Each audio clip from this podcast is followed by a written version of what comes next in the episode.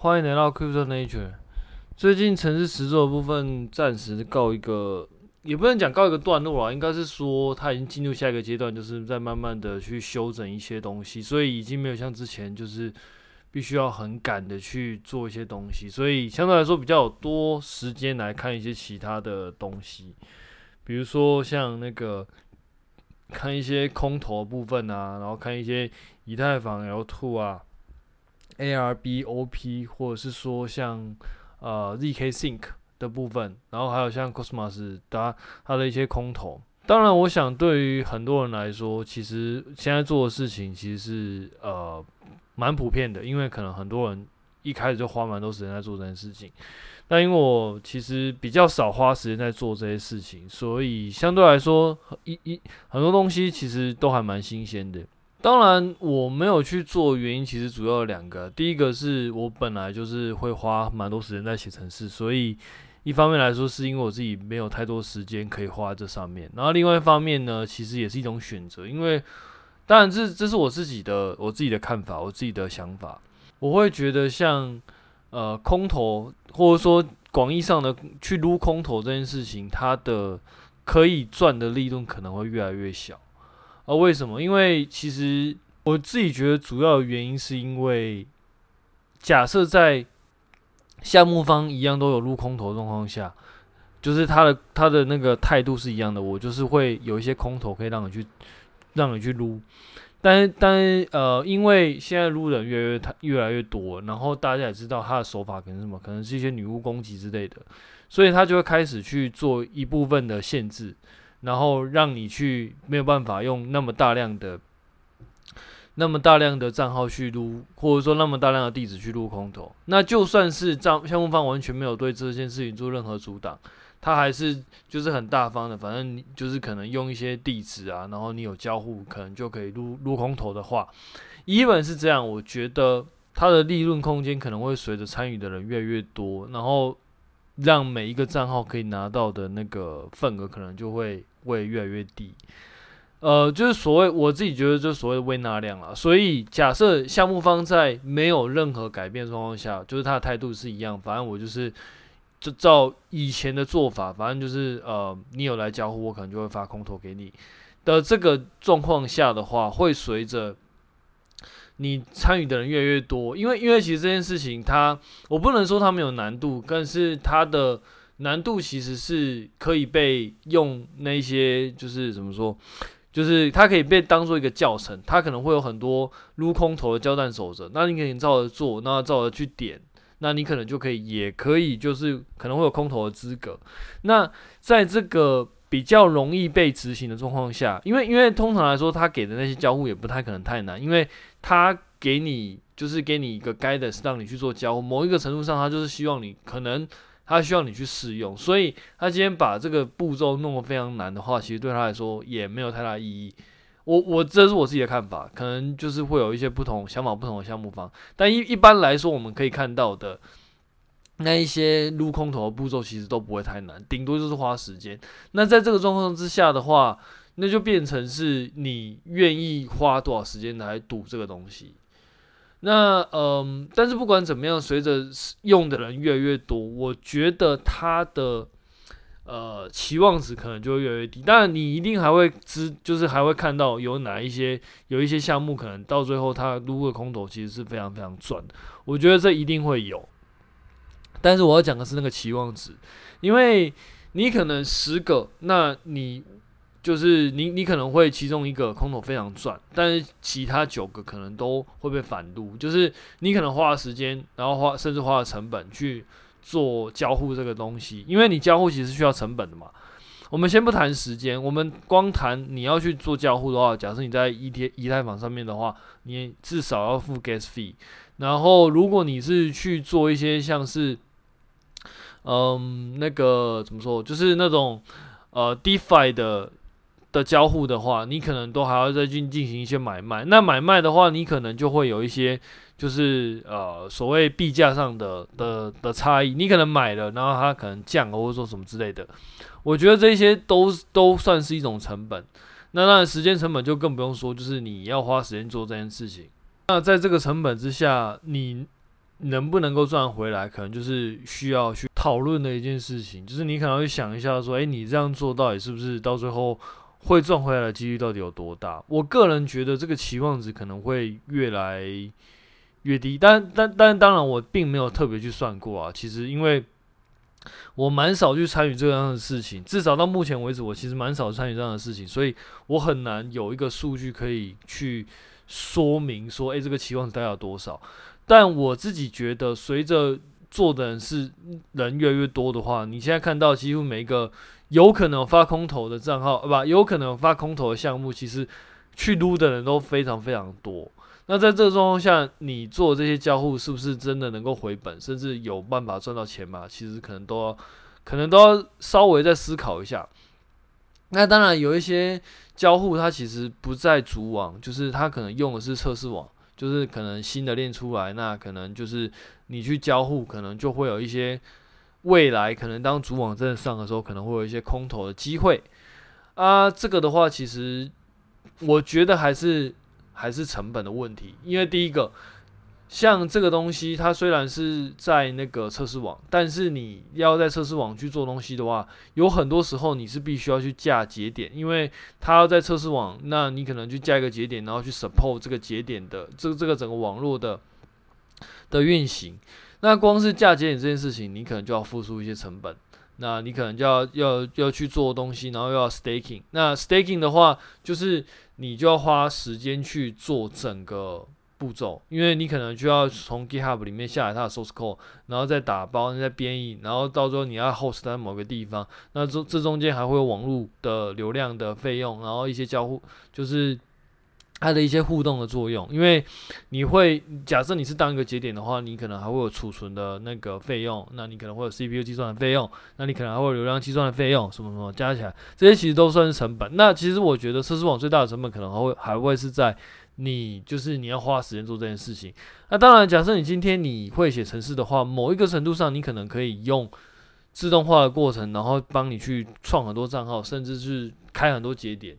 但是一样嘛，这个东西就是它一样是个成本，因为当一个链它需要你付出这样子的东西的时候，那假设你的资源有限状况下，那假设你今天面对的是三到四个不同的链，那你有没有办法每一个都做？那今天假设你每一个都做的话，那就代表你每一个可能都要付出差不多的成本，那你这样有没有办法 cover 过来？因为一个人时间是有限的嘛？假设你今天全部做这件事情的话，那你可能去算一下期望值。啊、假设你不是一个人，你可能是一个一些人，可能就是几个人，然后一一个人负责 A 专案，一个人负责 B 专案，一个人负责 C 专案。那这个状这个状况的话，你就是呃，就等于是你付出的。成本已经是不止一个人，可能是两到三个人左右。那在这种状况下，他有没有办法真的让你去做一个回本的动作？我觉得都是必须要稍微去思考一下的啦。我自己的做法就会是，我可能就是会挑几个专案，我觉得有比较有兴趣的专案，然后我可能就是去交互个一两次，就是去试试看这个专案的状况。现在对我来说，我不会一直去刷它。某一个原因是因为第一个我没有那么多时间。那基本是我会写程式，但是我也没有，我不一定有时间去写程式去去做这样子的事情，就是因为这东西不是说非常的，嗯，我不能说它难，但是它一定要花一些时间。比如说假假设是已经既有的既有的链好了，那你基本上你花越多的，你花越多账号去撸，那你基本上就要付出越多的成本，就是嗯。它的技术成本可能稍微好一点，因为它毕竟是一个已经成熟的链。假设你以前有做过的话，你可能可以用以前 source code，然后直接去做一些修改，你可能可以运作。但是那个就代表你，你假设你今天是在真实，就是已经是上线的链上的话，你可能就要付 gas fee。那你的你用的账号越多的话，你需要付出的成本可能就越高。那假设你今天是在测试网的话，它的就是它的那个链的交互的 source code 可能。嗯，你应该是没有看过啊，因为不然的话，他就没有办法，就是因为毕竟它是新出来的嘛。新出来的理论上，就算是你用 Cosmos 的 SDK 去做出来的，它的每一个链的呼叫方式其实还是会有一些差别。假设你用 Atom 的，你用那个呃那个 Osmosis，或者说以前的 Luna，其实它 A RPC 呼叫方式可能都会有一点点不一样，就是呃，因为因为它的 module 不一样嘛，所以你要呼叫的东西其实可能都会不太一样。那它 RPC 的实作方式就是它开放多少个、呃、那个 endpoint 给你，那这些 endpoint 它需要用什么样的方式打进去，其实或多或少都会不太一样。然后再加上呃测试链它可能会有些时候会宕机，有些时候会会会死掉什么的。需要排除很多不同的问题，不是说你今天写完在那边 run 它就它就好，它可能还要去排除说，诶、假设 RP 是死，那你要怎么办？那你不能停在那边，你可能要再去看。那又或者是就是假设它就是可能它的一些组网有什么问题，那你可能还要再回，可能还要再去做一些同步啊，然后甚至还要去修改。因为甚至假设你今天是架 Node 的话，可能它会有一些希望你一直保持在线上啊什么之类的。我觉得种种加起来，都会发现其实它复苏的成本其实比想象中来的多啦。因为我以前有架过节点，所以我我我我我自己很知道，就是说你今天架节点，你可能会遇到什么样的事情。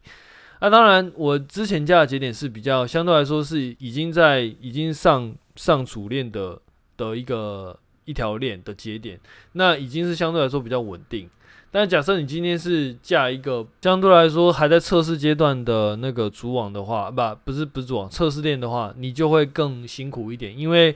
呃很多东西其实大家都在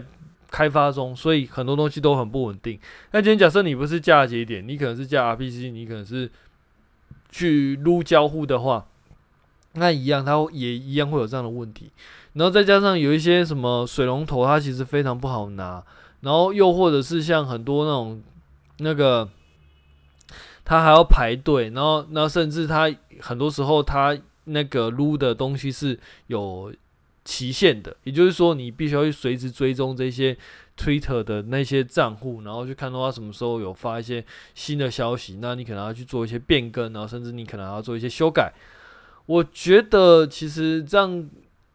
这样把它算下来，其实它的成本，嗯，我自己觉得，嗯，没有那么低啦。就是你要真的压一定程度以上的成本，你才有办法在这个东西把它做到，呃，我觉得算是做到一个完整的的状况。因为假设你今天做不到完整状况的话，很可能你不一定能够拿到完整的空投。然后再加上，呃，就算你今天这边全部都做了。项目方也不见得真的会空投给你，因为因为其实现在项目方大部分都不会跟你讲说他们到底会不会发空投。哦，对，就是反正他们就是很很有可能他讲说他们不会发，但到最后发了。啊，有些时候是讲他们会发，但是到最后又不会发。啊，有些是根本就讲说，诶，我们可能我们应该不会有空投，就是那种我们应该不会，但是他也没有说死说一定不会。啊，可能等到最后，你就是你可能想说。应该不会，所以他可能就是还是有机会。那到时候你做了半天，然后跟你说我们我们绝对不会发，那这个时候你是不是就就就你付出那些成本，你就就完全就是就没有意义了嘛？因为因为事实上你可能做一些节点，然后去交互一些东西，然后到最后发现其实你根本没有空投。那基本上像这样子就会比较就会比较硬了。所以我自己会觉得这种事情在你没有很有把握的状况下。应该还是就是你可能去交互，那有一点机会，但是，嗯，就我自己的话，我是不会把很多就是时间、精力、成本压在这上面，因为起码就是到时候如果没有空投的话，你的得失心也不会那么重，就是你不会一直期待说这东西就是呃，他可能说好空投，然后到最后什么都没有，然后就会觉得就是就会觉得很赌烂。OK，空投是一个东西啦，就是有有有在稍微去看一下，现在比较流行什么在撸空投部分。那目前看起来可能就是 zk sync 吧。那当然，我现在讲这个并不是要你说，诶，就是就是建议你说，诶，其实应该去撸 zk sync 的空投。其实我自己的话，就像我刚刚讲，我自己的话可能就是会去稍微玩一下，但可能就不会特别认真的去做这件事情。那主要原因我刚刚也讲过，其实现在你在 zk sync 里面去做交互的话，其实它是需要，它是需要，它是需要你的成本的，就是你因为你要先把 ETH 转到那个 zk sync 的的网路，然后因为你要存钱到 zk Sync 网络，然后你在 zk Sync 做交互，那你存钱这个事情就就有 ETH 的 gas fee 了，然后再加上你在里面再做交互的话，又会有另外一层 gas fee，所以呃原则上来说，我自己的做法就是可能会拿一点钱，然后转过去，然后看哪一些项目我觉得有趣，可能就是去玩玩看，但是我不会特别的去创。不同的地址，然后去做这件事情，因为对我来说，我会觉得这样子做的那个成本效益可能不高，但我有可能是错的啦。因为事实上确实有蛮多空头，基本上到最后都发现哇，其实那个金额是非常非常高的。但这就是我的做法。Anyway，反正就当参考。所以我在这边其实并不是要鼓励说，诶，你应该要去试试看，或者说什么的。我只是说，呃，第一点，我自己的话可能就是。我可能就会放一点钱，然后去玩玩看，但是我不会特别去做撸空头这件事情。然后第二就是说，我自己觉得，呃，做这件事情它的成本其实是会蛮高。如果说你打算真的就是用很多很多地址去撸的话，可能成本会蛮高的。但是到最后会不会？回本甚至会不会赚钱，其实我觉得可能都要稍微再思考一下。反正这就是我自己的看法。那我并不鼓励你去撸空头这件事情。那就是我反正我讲的东西就当做参考就好了。然后还有另外一个我其实比较会去看的，最近啦，就是会稍微因为以往可能比较没有那么多时间看，那最近会比较特别看的就是 NFT。嗯，我自己觉得 NFT 算是一个我自己没有那么有把握的一个领域。那到目前为止，其实我没有真正去买过，哦，我也没有真正去命过啊。当然也是有啦，就是那个什么 FTX 那个，那个大概是我唯一真的有去呃去 mint，然后也真的有在主网上拿到东西的。其他的我基本上没有去参与过。所以不管是什么什么 Azuki 啊，还是什么就是 Crazy Critical Punk 啊什么之类的，其实我都没有特别去参与过这件事情。所以这一次也算是趁着比较多余的时间，我们来看一下，就是 NFT 到底在干嘛。那当然，NFT 专案其实有很多，但是有很多那个专案，它的那个价格其实是非常非常高。尤其在以太坊，基本上那个价格很多，我应该都没有办法，就是花那么多的那个。就我我们假设把 NFT 当做一个部位好了，其实他们有，他们那些有很多价格其实都没有办法当做我一个部位，原因是因为那个占比实在太大，我其实不太敢就是压那么大一笔就是资金在 NFT 上面，所以那些东西我基本上都跳过啊。以太坊的那些什么十几个、二十几个、三十几个，甚至到有到五六十个，那个没我我基本上都是略过不看，那基本上。没有什么好看的，因为反正我也不太可能压那么大的那个资金在那个上面，所以我就